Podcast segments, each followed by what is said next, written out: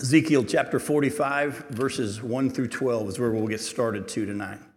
It says, when you allot the land as an inheritance, you shall set apart for the Lord a portion of the land as a holy district, 25,000 cubits long and 20,000 cubits broad. It shall be holy throughout its whole extent. Of this, a square plot of 500 by 500 cubits shall be for the sanctuary, with 50 cubits for an open space around it.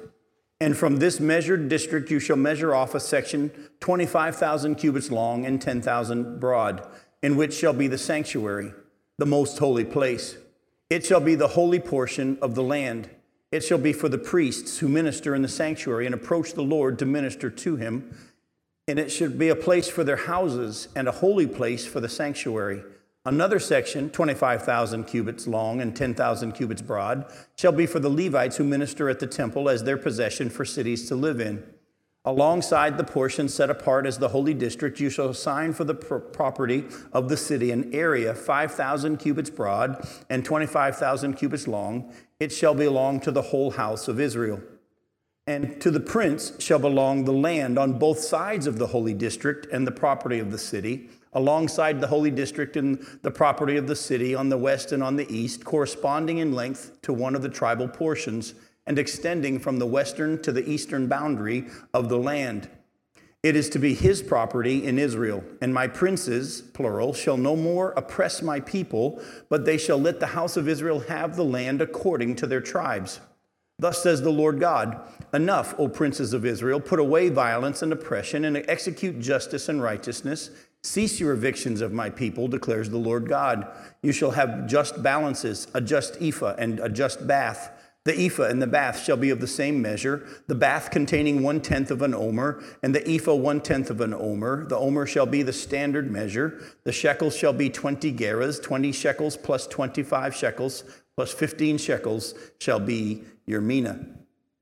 Now we're just going to stop right here, and we'll take some time to kind of break this section down. We have been speaking of a future reallotment of the land of Israel for the 12 tribes in the handout that you all got tonight. And if you didn't get one, stick your hand up and Allison can run one to you. And the handout that you got tonight, you'll see on the left-hand side is where the redistribution of the land of Israel during the millennial kingdom will be for all the 12 tribes, which we're going to get into that in more detail next week.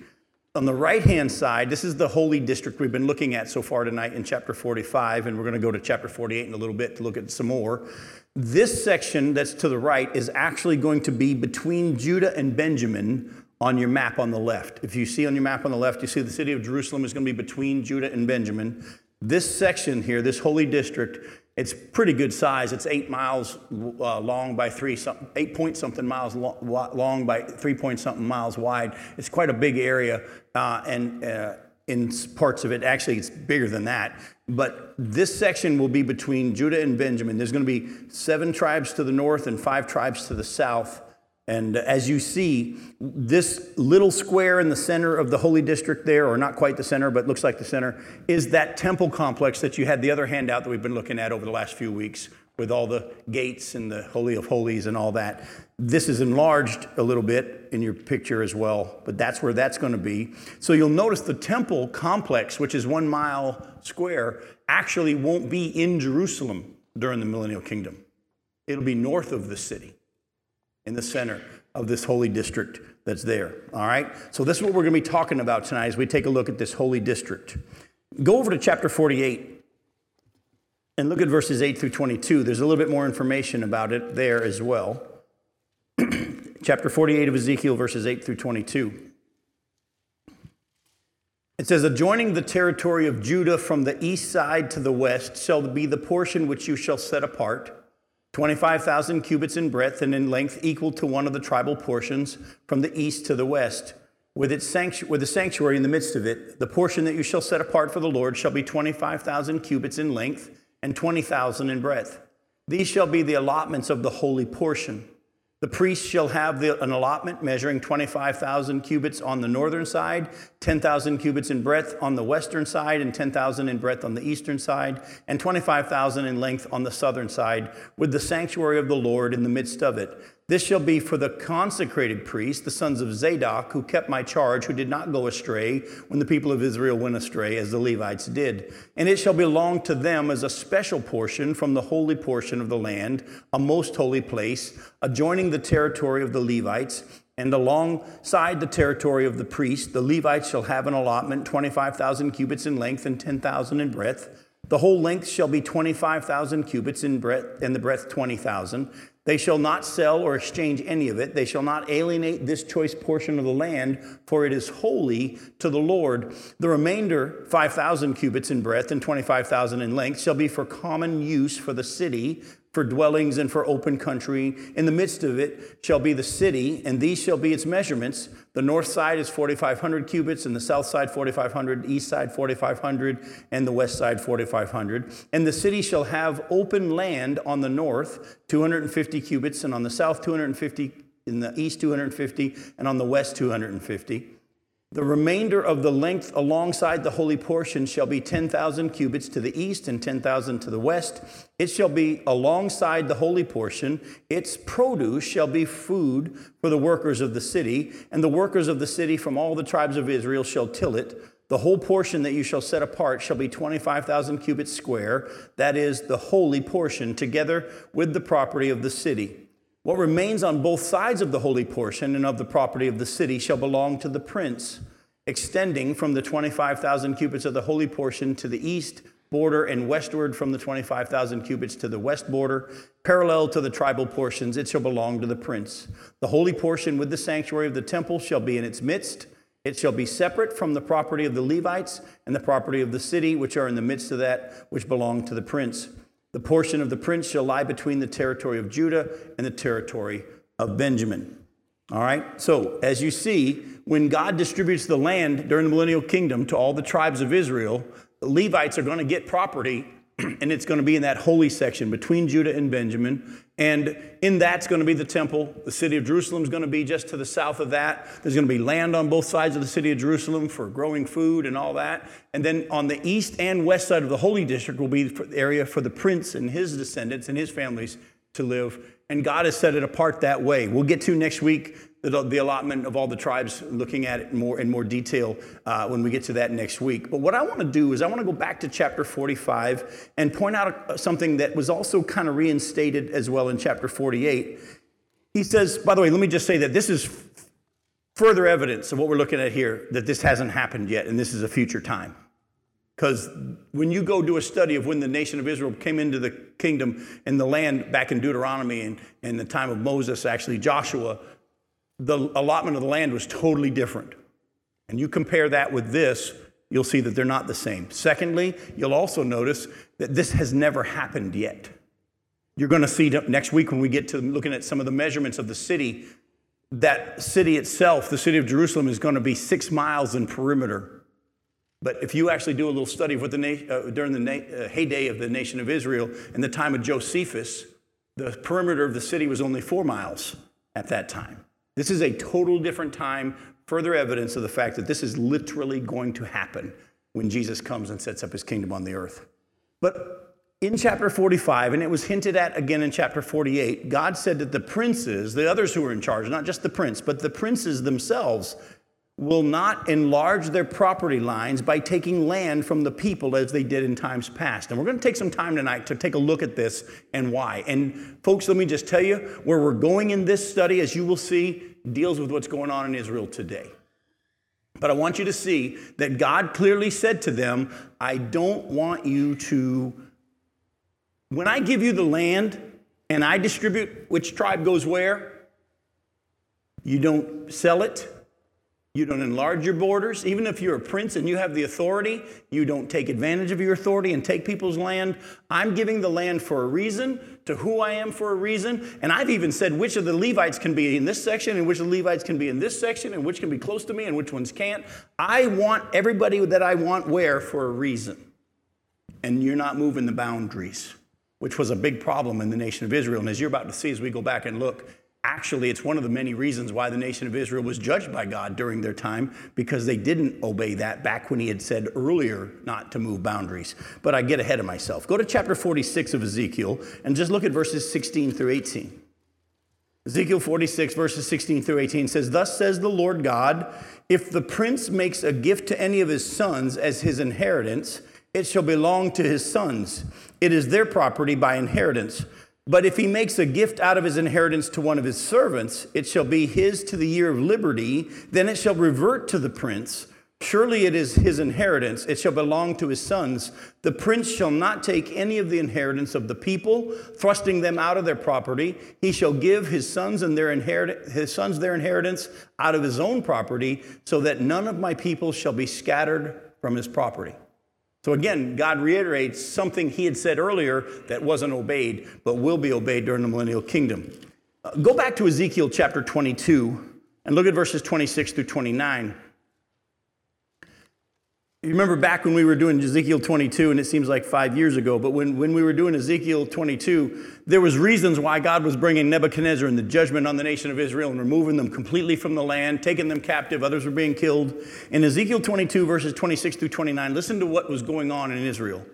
Verse 26, "Her priests," the priests of Israel, "have done violence to my law and have profaned my holy things. They have made no distinction between the holy and the common. Neither have they taught the difference between the unclean and the clean. And they have disregarded my Sabbaths, so I am profaned among them.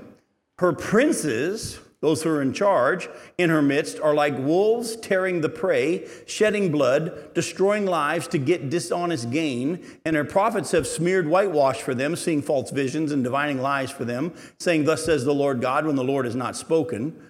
And the people of the land have practiced extortion and committed robbery. They have oppressed the poor and needy and have extorted from the sojourner without justice." Here he says, let me just tell you what I've seen the nation of Israel doing. The priests who were supposed to distinguish between holy and common, clean and unclean, haven't done that.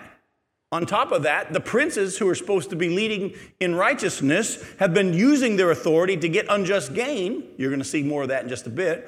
On top of that, the prophets were all prophesying stuff that I'd never said, saying everything's good, God loves you, and everything's wonderful, when I wasn't feeling that way about you. I love you, but you're not being obedient, so don't listen to them. They're lying. And on top of that, the people themselves were taking advantage of each other, and you were all a mess. But the princes were taking dishonest gain. Go back to Numbers chapter 36. We're going to look at what God said to them way, way back before they went into the promised land for the first time. In Numbers chapter 36, verses 7 through 13.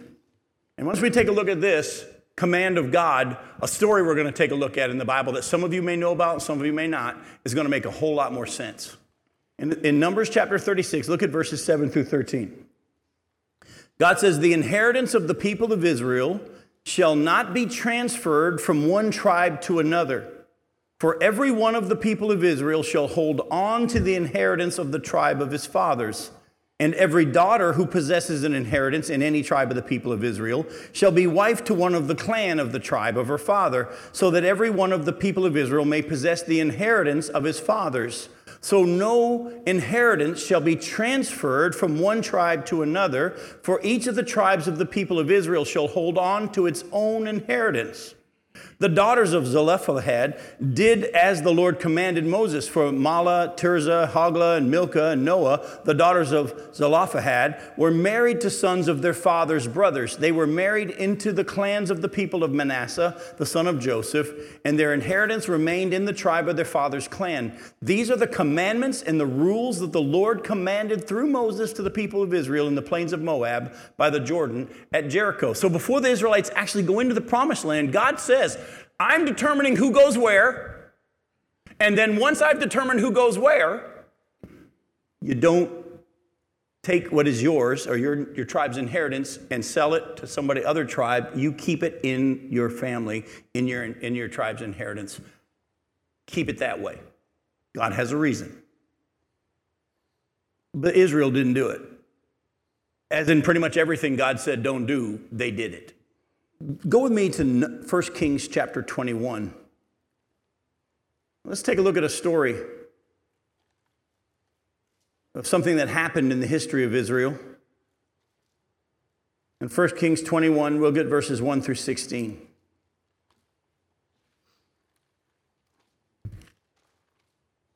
It says, now Naboth, the Jezreelite, had a vineyard in Jezreel beside the palace of Ahab, the king of Samaria. And after this, Ahab said to Naboth, give me your vineyard that I may have it for a vegetable garden, because it's near my house, and I will give you a better vineyard for it, or if it seems good to you, I'll give you its value in money. So the king, Ahab, the king of the northern kingdom of Israel, he says to Naboth, who's got land right by his palace, hey, your vineyard's right next to my palace. I'd love to have it for a vegetable garden. Tell you what, I will give you equal value in another vineyard somewhere else, or I'll just sell you sell it to me and I'll give you what it's worth. Sounds like not a bad deal. Well, but Naboth said to Ahab, the Lord forbid that I should give you the inheritance of my fathers. Why is he saying that? Because the Lord had commanded back in Numbers chapter 36, if it's been given to your family, you don't sell it to some other tribe. You don't sell it to somebody else. God says, I gave you that land for a reason, and I gave it to your people for a reason. It stays in your family. And Ahab went into his house and vexed and sullen because of what Naboth the Jezreelite had said to him, for he said, I will not give you the inheritance of my fathers. In other words, I'm going to do what God says. And he lay down on his bed, and he turned away his face and wouldn't eat no food. He threw a hissy fit. But Jezebel, his wife, if you don't know Jezebel, she's not good counsel. Jezebel, his wife, came to him and said to him, why is your spirit so vexed that you eat no food? And he said to her, because I spoke to Naboth the Jezreelite, and said to him, give me your vineyard for money, or else, if it please you, I'll give you another vineyard for it. And he answered, I will not give you my vineyard. And Jezebel, his wife, said to him, do you now govern Israel? Are you not the king? Arise, eat bread, and let your heart be cheerful. I'll give you the vineyard of Naboth the Jezreelite. I'll take care of this since you're such a weenie. So she wrote letters in Ahab's name and sealed them with his seal. And she sent the letters to the elders of the leaders who lived with Naboth in his city. And she wrote in the letters, proclaim a fast and set Naboth at the head of the people and set two worthless men opposite him and let them bring a charge against him saying, you have cursed God and the king. Then take him out and stone him to death. And the men of his city, the elders and the leaders who lived in his city, did as Jezebel had sent word to them.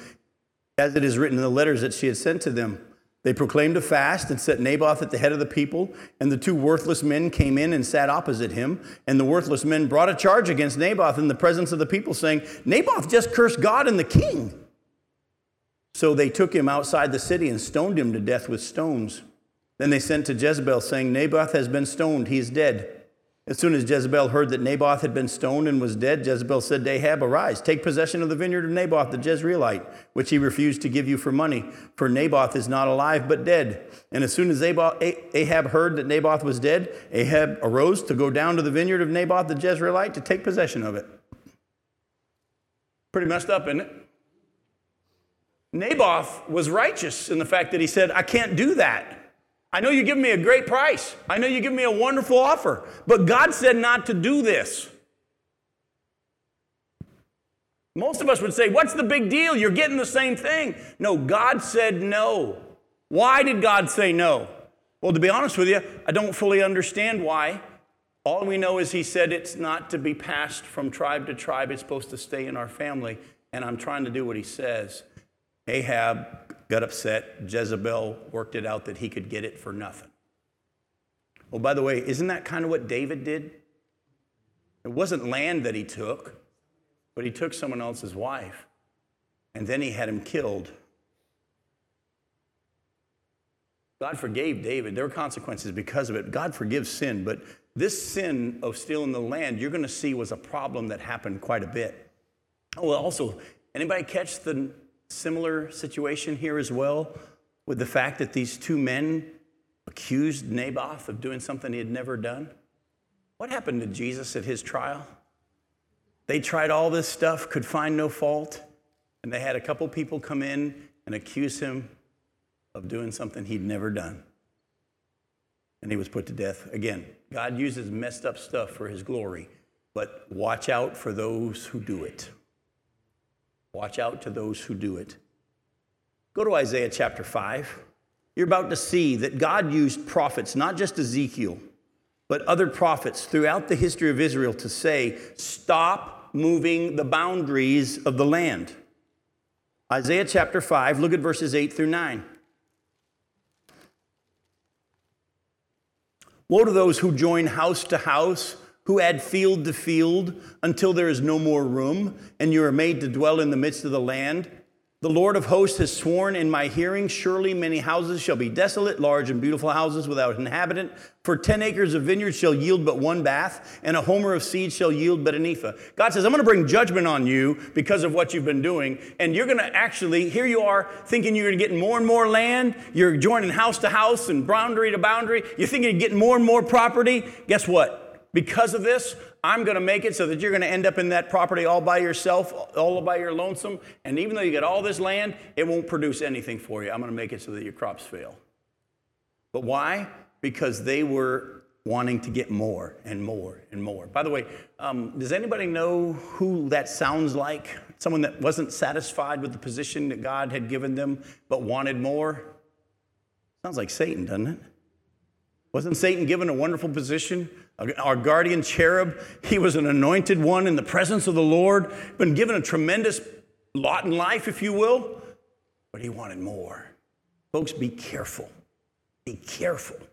The Bible says that the love of money is the root of all evil. Be careful of wanting more and more and more. The world's attitude is he who dies with the most wins, but that's not what God says. God says be satisfied with what you have. Be content with what you have. There's nothing wrong with having more things. There's nothing wrong with increasing your property as long as it's done righteously. But at the same time, be careful of the desire to get more. Because if what's driving you is you think by getting more, you're going to be more happy. Years ago, I heard this story about a man who was a farmer, and he owned this big piece of property, and he put a billboard on the side of the highway, and it said this: I will give my 10,000 acre farm to anyone who is truly content. If there's anybody that's truly content, I will give my 10,000 acre property to them. Well, this multimillionaire drove down there, and he saw the sign. And he thought, well, I got a whole bunch of stuff. There's nobody more content than me. So he turned around, drove down the property line, knocked on the door of the farmer's house, and said, I'm here to get the free property. The farmer says, are you truly content? He goes, yes, sir, I am. He said, then why do you want my property? Be careful. But go to Hosea chapter 5.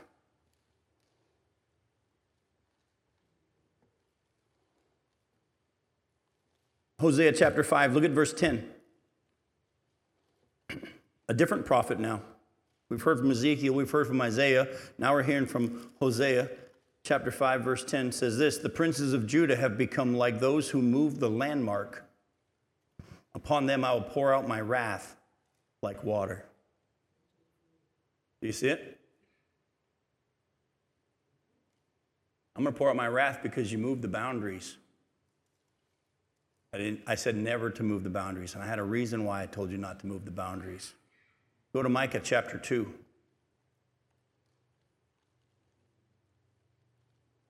Look at verses 1 and 2. Micah chapter 2, verses 1 and 2. Woe to those who devise wickedness and work evil on their beds. When the morning dawns, they perform it because it is in the power of their hand. They covet fields and seize them, and houses and take them away.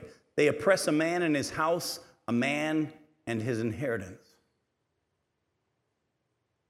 That's another prophet. Again, God keeps sending the prophets to Israel saying, stop doing this. Stop moving the land. We need to be reminded of Psalm 24, verses 1 and 2. Go to Psalm 24, verses 1 and 2, because I'm about to get political, even though it's not political, it's biblical. Go to Psalm 24. Look at verses 1 and 2. The earth is the Lord's and the fullness thereof, the world and those who dwell therein. For he has founded it upon the seas and established it upon the rivers. Whose? The earth. Whose is it? God's. And he gets to give it to whom he will. I'm not going to take the time to walk you back through Genesis chapter 12 and following, where God made a promise to Abram. And he said to him, go walk across the whole width and breadth of this land. I'm going to give it to you and your descendants as an everlasting possession. And I could show you over and over and over how that promise was reiterated to Isaac and to Jacob and so on. If you go back in Deuteronomy, you'll see God says, I'm going to bring you into this awesome land and I'm giving it to you. Yeah, there are people that are there now, but because of their wickedness and they've been given over 400 years to repent, and because they haven't repented, I'm going to use you as a method of judgment against them. And when that time comes, you're going to wipe them all out. I want you to wipe them all out because that is their judgment. And at the same time, I'm giving you this land. Now, if you obey me, you get to stay in the land. If you disobey me, I'm going to take you out of it. But he said, don't ever think that you're going to be totally removed from it, because you never will be, because of the promise I made to Abraham that that'll be their inheritance forever. So I want to ask you this question. How do you think God feels today about those who would think they have the right to determine who gets what in the land of Israel? He's being patient right now, but a judgment's coming, folks. Go to Joel chapter 3. Go to Joel chapter 3.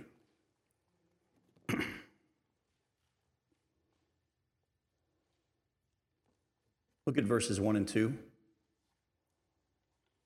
But behold, in those days and at that time, when I restore the fortunes of Judah and Jerusalem, this is another tribulation period, beginning of the millennial kingdom, I will gather all the nations and bring them down to the valley of Jehoshaphat. That's where the battle of Armageddon is going to be fought. And I will enter into judgment with them there on behalf of my people and my heritage Israel, because they have scattered them among the nations and have what? And divided up my land. Folks, one of the saddest things is, if you do any research, you'll find that most, and I mean this, most Christians are pro-Palestinian. You'd be amazed how many Christians think that Israel is an unworthy occupier of Palestinian property. Not only are those weirdos out there who deny the Holocaust, there are people that say that Jerusalem was never the capital of Israel. David never ruled and reigned from there. It's amazing. And actually, Christians are actually on that side. I actually believe, I'm not going to say this is how it's going to be, but the Bible says very clearly in Daniel chapter 9 that when the Antichrist comes on the scene, he's going to confirm a covenant with the many for 1:7. Remember many, many years ago, there was the Camp David Peace Accords, and they drafted a peace treaty. By the way, interestingly enough, it was a 7-year peace treaty, but it was never ratified.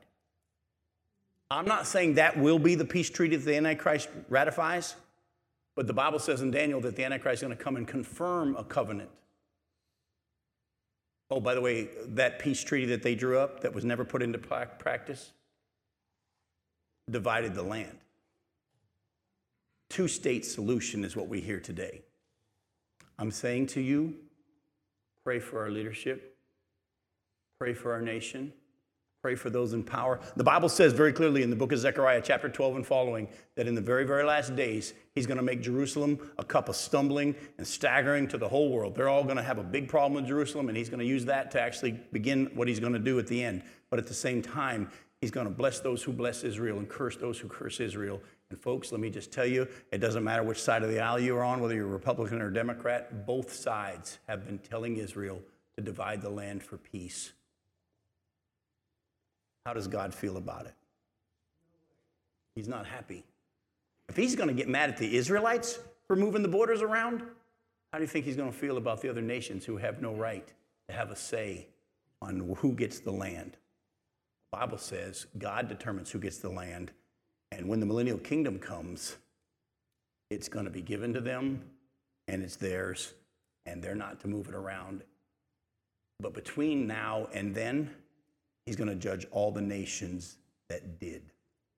Yeah, he's buying his time, because not only that, but all the corruption is going on.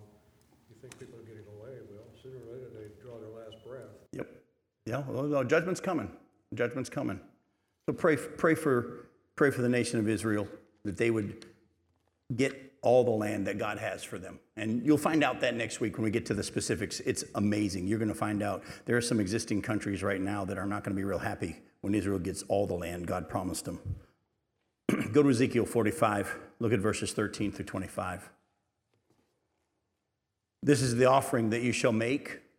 1/6 of an ephah from each omer of wheat, and 1/6 of an ephah from each omer of barley, and as the fixed portion of oil measured in baths, 1/10 of a bath from each core. The core, like omer, contains 10 baths. And 1 sheep from every flock of 200 from the watering places of Israel for grain offering, burnt offering, and peace offerings to make atonement for them, declares the Lord God. All the people of the land shall be obliged to give this offering to the prince in Israel. It shall be the prince's duty to furnish the burnt offerings, grain offerings, and drink offerings at the feasts, the new moons, and the Sabbaths, all the appointed feasts of the house of Israel. He shall provide the sin offerings, grain offerings, and burnt offerings, and peace offerings to make atonement on behalf of the house of Israel. Thus says the Lord God, in the first month, on the first day of the month, you shall take a bull from the herd without blemish and purify the sanctuary. The priest shall take some of the blood of the sin offering and put it on the doorposts of the temple, the four corners of the ledge of the altar, and the posts of the gate of the inner court. You shall do the same on the 7th day of the month for anyone who has sinned through error or ignorance, so you shall make atonement for the temple. In the first month, on the 14th day of the month, you shall celebrate the feast of the Passover, and for 7 days unleavened bread shall be eaten. On that day, the prince shall provide for himself and all the people of the land a young bull for a sin offering, and on the 7 days of the festival, he shall provide as a burnt offering to the Lord 7 young bulls and 7 rams without blemish. On each of the 7 days, a male goat daily for a sin offering, and he shall provide as a grain offering an ephah for each bull, and an ephah for each ram, and a hin of oil to each ephah. In the 7th month, on the 15th day of the month, and for the 7 days of the feast, he shall make the same provisions for sin offerings, burnt offerings, and grain offerings, and for the oil. Now, we see here that the prince, and again, like you've heard me say before, I think the scripture's been teaching us that it's actually King David is going to be ruling and reigning as the prince in Jerusalem with Jesus. He's going to be in the holy place in the temple, and David's going to be his prince who's going to reign with him. There's going to be other princes. Remember, Jesus told the 12 apostles that they're going to sit on 12 thrones judging the 12 tribes of Israel. We who are Gentiles are going to be a part of his kingdom. We're going to be ruling over the Gentile world all over the globe. We're going to be given responsibility in that way as well. It's going to be an amazing time. But the prince, I think it's David, and we're going to come back to something about that in a little bit that I just came out that we read in here, but we'll come back to it later. He's going to offer the offerings for the people at the Sabbaths, the new moons, and the appointed feasts for Israel. A lot of people have missed this, but it appears that in the millennial kingdom, there's only going to be 4 feasts instead of 7. In the Old Testament, there were 7 feasts, and they were all pointing to what was going to be fulfilled in Jesus. But at the same time, in the millennial kingdom, there's going to be 4, it appears, and one of them is going to be new. The first one that's going to be new is the New Year feast. Look at Ezekiel 45. Look at verses 18 through 20 again. Thus says the Lord God, in the first month, on the first day of the month, you shall take a bull from the herd without blemish and purify the sanctuary. The priest shall take some of the blood of the sin offering and put it on the doorposts of the temple and the four corners of the ledge of the altar and the post of the gate of the inner court. You shall do the same on the 7th day of the month for anyone who has sinned through error or ignorance. So you shall make atonement for the temple. So here we see that there's going to be a feast where they're going to have a sacrifice on the first day of the year. Then on the 7th day of that year, they're going to do it again. Now, in the first month, in chapter 45, verses 21 through 24, we then see on the 14th day of the month, they're going to celebrate the Passover, which was that's when it was in the Old Testament as well. All right, and we're not going to reread that again, but there's a Passover. And actually, you also see in verses 21 through 24, the Feast of Unleavened Bread is tied to that as well, just like it was in the New Testament. The Feast of Passover was the day that Jesus died on the cross. Unleavened bread was when he was put in the tomb. And that will continue in the millennial kingdom. But there's also going to be a 4th feast, the Feast of Booths. And that's there in verse 25. It says, in the 7th month, on the 15th day of the month, and for the 7 days of the feast, he's going to make the same provision for sin offerings, burnt offerings, and grain offerings, and for the oil. So some of you say, well, how do we know that that's the Feast of Booths or the Feast of Tabernacles? Well, go back to Leviticus chapter 23. Leviticus chapter 23, look at verses 33 and 34. In Leviticus 23, verse 33, the Lord spoke to Moses, saying, speak to the people of Israel saying, on the 15th day of this 7th month, and for 7 days is the Feast of Booths to the Lord. So in the 7th month, on the 15th day, and for 7 days was the Feast of what? Booths or tabernacles. So you remember they were to build little huts out in the outside of their dwelling and live in those for a while. And it was a picture of how they, reminder of how they wandered in the wilderness and God provided for them. It's also a picture of the fact that God was going to come and tabernacle with them. Actually, I personally believe that the millennial kingdom is going to start on the Feast of Tabernacles. I actually think that the day that he ascends the Mount of Olives is going to be on the Feast of Tabernacles when he comes to tabernacle or to live with us. Now, to specifically say why only these feasts will be celebrated in the millennial kingdom would be to be guessing.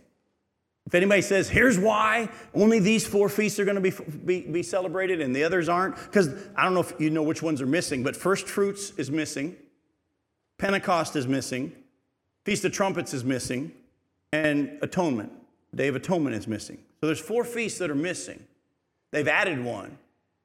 And they have 3 of the old ones that are being practiced. Now, some speculate that the feasts that are going to be left have still some type of a remembrance purpose that the others don't. And that's a possibility. First Fruits was the day that Jesus rose from the dead. Well, he's already risen. He's there, so they don't have to remember that. But again, we're getting into speculation and it's dangerous. Pentecost, as you know, was the day that the Holy Spirit came to indwell the believers. Trumpets, many people think, is when the rapture is going to occur. We don't know fully, but it's possible. The Day of Atonement, as you know, was the day, I think that's the day that Jesus actually comes back and covers the sin of Israel when he reconciles them and at the end of the tribulation period. We don't know. But to speculate as to why we don't know, speculate as to why would be wrong because we don't know. But I'm just going to throw something out. Maybe the ones that are left still have some kind of prophetic purpose. The feasts always had a prophetic purpose, pointing to what was to come, be fulfilled in Jesus. I wonder if possibly these feasts that are left still have some kind of prophetic purpose. Why would they still celebrate the Feast of Booths? I think there's a possibility as a reminder of the fact that this isn't the last time that he comes to dwell with us. Go to Revelation 21. Go to Revelation 21, look at verses 1 through 4.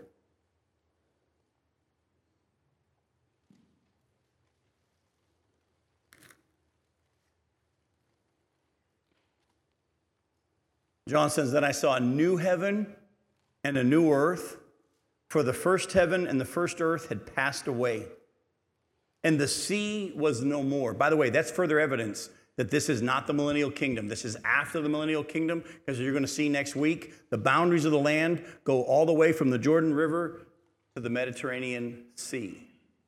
But in this new heaven and new earth, and when you say new heaven, why is God making a new heaven? When the Bible talks about a new heaven, it's talking about the skies. What you see in the stars and everything right now is going to be totally different. Remember, at the end of the tribulation period, you got the sky rolling up like a scroll. The sun and the moon stop shining. They're going to just disappear. During the millennial kingdom, there's going to be a different type of a system in that way in which God takes care of the earth. At the same time, at the end of the millennial kingdom, it's all new. The earth is different. The skies are all completely different. There's no need of the sun, the Bible says, because Jesus' glory lights the whole place. But we see here that the sea was no more. And I saw the holy city, New Jerusalem, coming down out of heaven from God, prepared as a bride adorned for her husband. And I heard a loud voice from the throne saying, "Behold, the dwelling place of God is with man. He will dwell with them, and they will be his people. And God himself will be with them as their God. He's going to wipe away every tear from their eyes, and death shall be no more. Neither shall there be mourning, nor crying, nor pain anymore, for the former things have passed away." During the millennial kingdom, you probably hopefully remember in Isaiah 65 says that if someone lives only to be 100 years old, they're going to be considered cursed. They're going to be seen like an infant. People are going to live for a long time. The humans that make it into the millennial kingdom, we're going to keep living because we'll have our resurrected bodies. But during this time, there'll be no more death. And during the millennial kingdom, Jesus, who is God, will be there in the Holy of Holies in the temple. But will God the Father be on the earth at that time? No. But during the new heaven and the new earth, God the Father comes to tabernacle with us. So I wonder if maybe the feasts that are left still have some future prophetic purpose. By the way, you're going to see next week that the New Jerusalem that comes down in Revelation 21 is not the same one as we see in the millennial kingdom, because the millennial kingdom Jerusalem is 6 miles in perimeter. Does anybody have any remembrance from our Revelation study how big the New Jerusalem was? Is between 1,400 and 1,500 miles on each side. Oh, and the Bible says it's also that tall. You want a rough idea of how crazy big that is?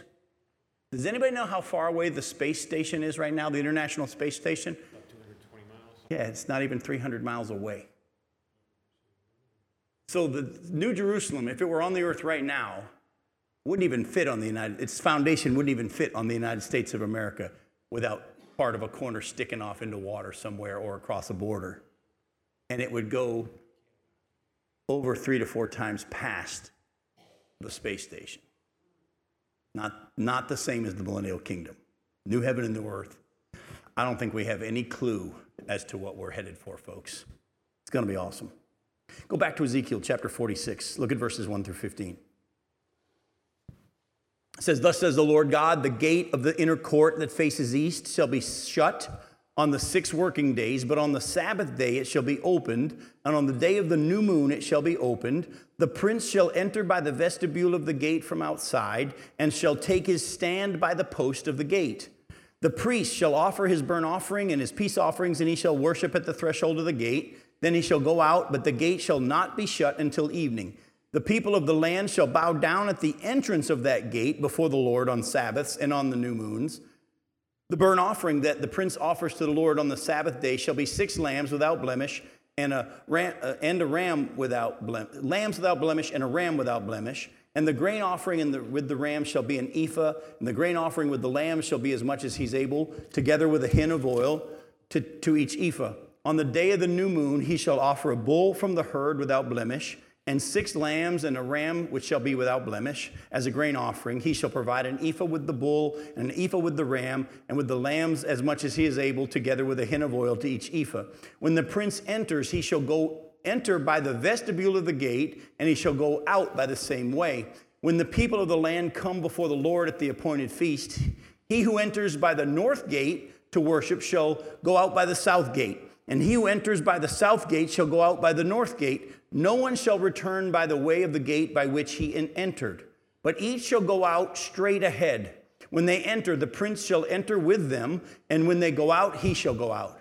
At the feasts and the appointed festivals, the grain offering with a young bull shall be an ephah, with a ram an ephah, and with the lambs as much as one is able to give, together with a hin of oil to an ephah. When the prince provides a freewill offering, either a burnt offering or a peace offering as a freewill offering to the Lord, the gate facing east shall be opened for him, and he shall offer his burnt offering or his peace offerings as he does on the Sabbath day.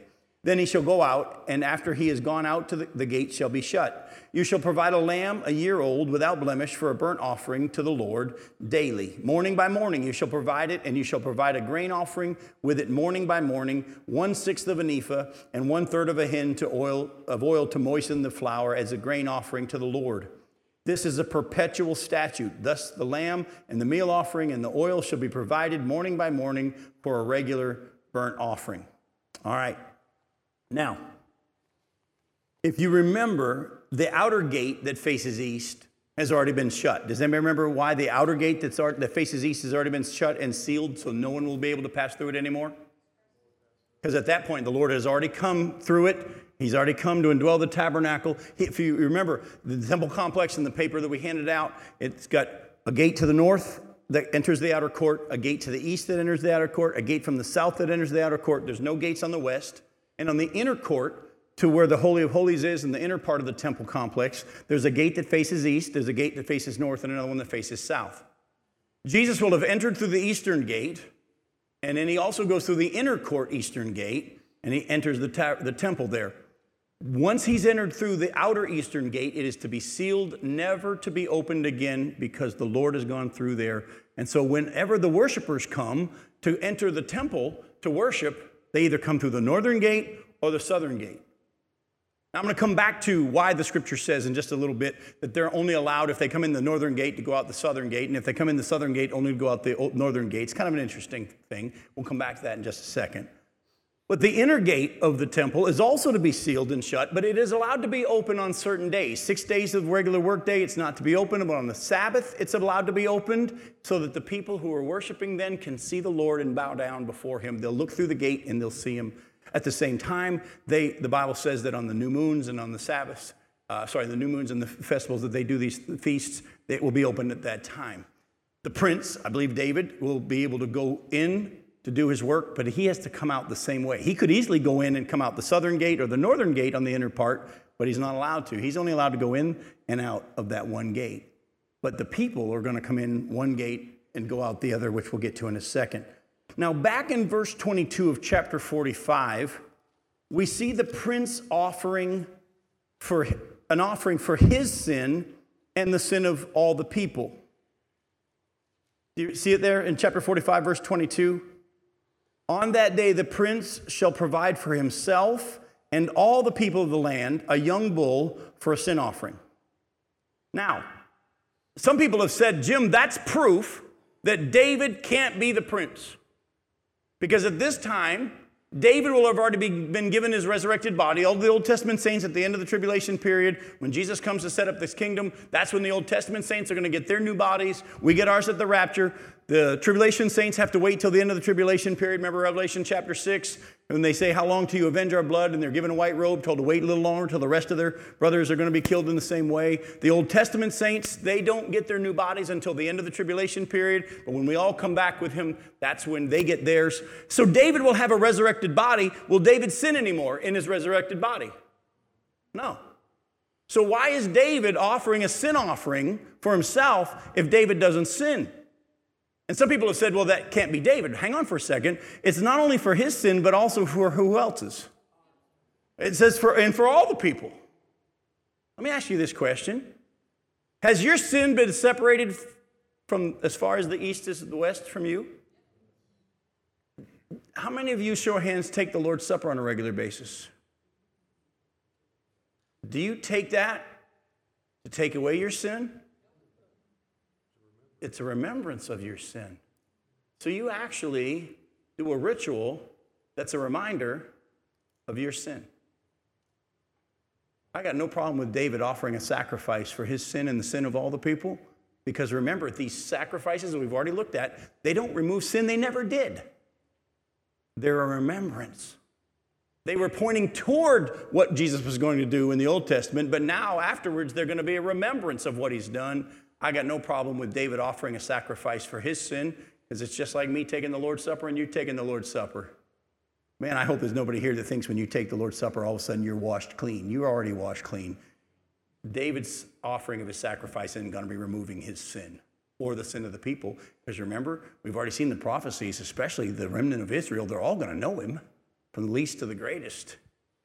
So I got no problem with that. But now, the people who come into the temple must leave via the opposite gate that they entered from. Now, I got to be honest with you. Some commentators say this could simply be for traffic flow. If you go in the southern gate, go out the northern gate. If you're going in the northern gate, go straight out the southern gate. Stay to the right. Or if you're from England, stay to the left. By the way, have you ever been in a theme park like Disney and you see people coming and you find out whether they're from England or from America because of which side they try to go to? Actually, I've been in the park where it's so crowded, they actually have people back in the area around Small World and Peter Pan whose job, Disney employees, is stand there with a sign that says, stay to the right. And then the other side says, stay to the right, just so people can pass through when it gets really crowded in that section of Fantasyland. I don't think this is because of traffic flow. I think there's something more to this, and I want to close tonight with that. Hopefully, because of our encounter with the Lord, we don't stay the same. And I wonder if a part of this, remember, they're coming into the temple for what purpose? To worship Jesus. And as they come with their offering, they come with their gift, I wonder if God has said, when you come in, if you're coming in the south gate, go out the north. If you're coming in the north gate, go out the south. As a reminder that after your encounter with the Lord, you're changed. Go to Luke chapter 19. And we'll look at a quick story of a man named Zacchaeus. Luke chapter 19, look at verses 1 through 9. Luke 19, starting in verse 1. He, this is Jesus, entered Jericho and was passing through. And behold, there was a man named Zacchaeus. He was a chief tax collector and was rich. Oh, by the way, this is just a reminder. At this time of year, God loves tax collectors. And he was seeking to see who Jesus was, but on account of the crowd, he couldn't because he was small in stature. So he ran on ahead and climbed up into a sycamore tree to see him, for he was about to pass that way. And when Jesus came to the place, he looked up and he said to him, Zacchaeus, hurry and come down, for I must stay at your house today. Now, real quickly, for those of you who don't know this, for a rabbi to stay and eat at your house was a tremendous honor. And what he did in front of all those people was honor Zacchaeus and said, I'm going to eat at your house today. So we don't know what happens in the encounter. The Bible says in verse 6, he hurried and came down and received him joyfully. And when they saw it, they all grumbled. Jesus has gone in to be the guest of a man who's a sinner. Zacchaeus stood and said to the Lord, Behold, Lord, the half of my goods I give to the poor. And if I have defrauded anyone of anything, I'm going to repay him fourfold. And Jesus said to him, Today salvation has come to this house, since he also is a son of Abraham. For the Son of Man came to seek and to save the lost. We don't know what the conversation was when Jesus was in Zacchaeus' house, but upon meeting Jesus, he heard about him, he wanted to see him, and then he shows up and he says, I'm going to your house. The guy runs down, he can't believe it. And when he gets to Zacchaeus' house, Zacchaeus is amazingly changed. By the way, he was a rich man, and it wasn't because he was a good guy. It was because tax collectors had Roman soldiers on each side of them whenever they'd go to collect tax, and whatever extra they could get was what they made. And they would extort people. They would take advantage of their power for unjust gain. And he says, I'm going to give half of everything I have to others. And if I've cheated anybody, by the way, how did that come to mind? Called conviction. I'm going to pay them back 4 times. Let me ask you a question. I'm going to be real careful about how I ask this. I'm not going to ask you, have you been saved? I'm not going to ask you if you prayed a prayer. I'm not going to ask you if you've been baptized. I'm not going to ask you if you joined a church. I'm going to ask you, has there been a change in you because of your encounter with Jesus? Are you not the person you were, and are you still growing in your walk? The Bible talks about growing up into Christ, transferring from glory to glory, growing in the grace and the knowledge of the Lord Jesus Christ. I think personally, the reason why they were told, if you come in the south gate, go out the north gate. Oh, by the way, that's going to make the people that live in the southern part have to interact with the people in the northern part. People in the northern part are going to have to interact with the people in the southern part. Are you different? Would your wife or your husband or your kids or your neighbor or your coworkers, would they say there's something different about these people? And it would be because of Jesus. Folks, one of the biggest evidence of real salvation is not that we said, I'm saved. Not that we were baptized. Not that we prayed a prayer. Not that we joined a church. It's that Jesus has truly come to indwell. And we're different. We're still not perfect yet. But are you letting him do his work? Do you need to be reminded I'm not who I'm supposed to be, or I'm not who I was, but I'm also not there yet either, and I want God to keep doing his work in me.